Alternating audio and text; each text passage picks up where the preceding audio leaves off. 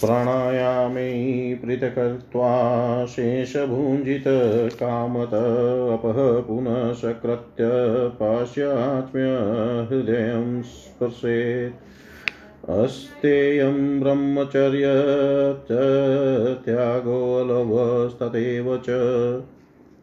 व्रतानि पञ्चभिक्षूणां हिंसा परमाणि वै अक्रोधो गुरुश्रूषुषा शोचमाहारलाघवम् नित्यस्वाध्याय इत्येते नियमा परिकीर्तिता सारभूतमुपासितज्ञानं यत् कार्यसाधकं ज्ञानानां बहुता ये योग विघ्नकरीहिषा इदं ज्ञेयमिदं ज्ञेयमिति यस्य त्रिशितश्चरेत्। अपि कल्पसहस्रेषु नैव ज्ञेयं वाप्नुयात्।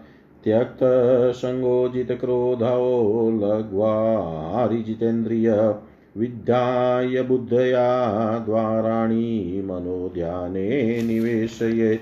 शून्येष्वेवावकाशेषु गुहासु च च नित्ययुक्तः सदा योगी ध्यानं सम्यगुपक्रमेत् वागदण्डकरं दण्डश्च मनोदण्डश्च ते त्रय। यस्यैते नियता दण्डा सत्रिदण्डी मायति। सर्वा सर्वमात्मं ययस्य सदस जगदिदसम गुणागुणं मयन्तस्य क प्रियको नृपा, प्रिय विशुद्धबुद्धिः समलोष्टा, समलोष्टकाञ्चन समस्तभृतेषु समसमाहित। स्थानं परं शाश्वतम् अभयं चयन्ति गतवान् पुनः। प्रजायते। वेदा श्रेष्ठा सर्वयज्ञक्रियाश्च यज्ञा जाप्यज्ञानमार्गश्च जप्यात्। ज्ञानाद्वयानं सङ्गरागव्यपेत तस्मिन् प्राप्ते शाश्वतस्योपलब्धि। फिर प्राणायाम पृथक करते हुए अपनी इच्छा अनुसार शेष भोजन पूर्ण करे। तदंतर फिर एक बार जलपान करके आचमन के पीछे हृदय को स्पर्श करना चाहिए। अस्तेय ब्रह्मचर्य त्याग, लोभ और हिंसा यह पाँच भिक्षुक के परम व्रत है। और क्रोध, शून्यता, गुरु सुसुषा शौच, आहार की लघुता और नित्य वेदाध्यन यह पाँच उनके नियम कहे गए हैं। सारस स्वरूप कार्य सिद्धि करने वाले ज्ञान की आलोचना करनी ही उचित है, क्योंकि अनेक प्रकार की ज्ञान विषयक चर्चा करने से योग में विघ्न होता है।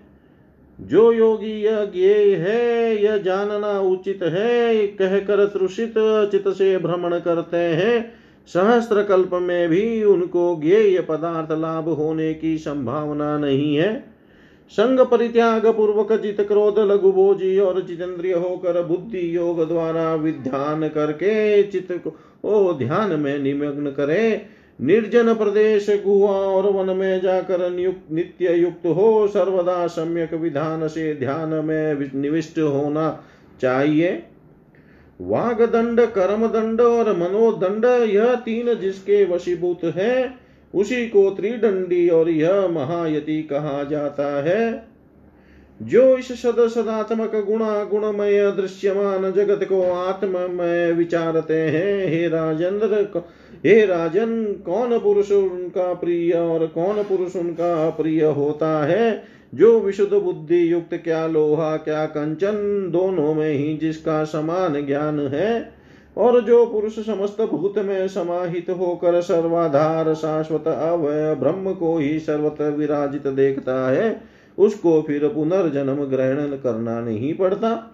निखिल वेद और सब प्रकार की यज्ञ क्रिया ही श्रेष्ठ है। उस यज्ञ की अपेक्षा, जप जप की अपेक्षा, ज्ञान मार्ग और ज्ञान मार्ग की अपेक्षा निसंग राग विहीन ध्यान ही श्रेष्ठ है। इस ध्यान योग में प्राप्त होने से शाश्वत ब्रह्म की उपलब्धि होती है।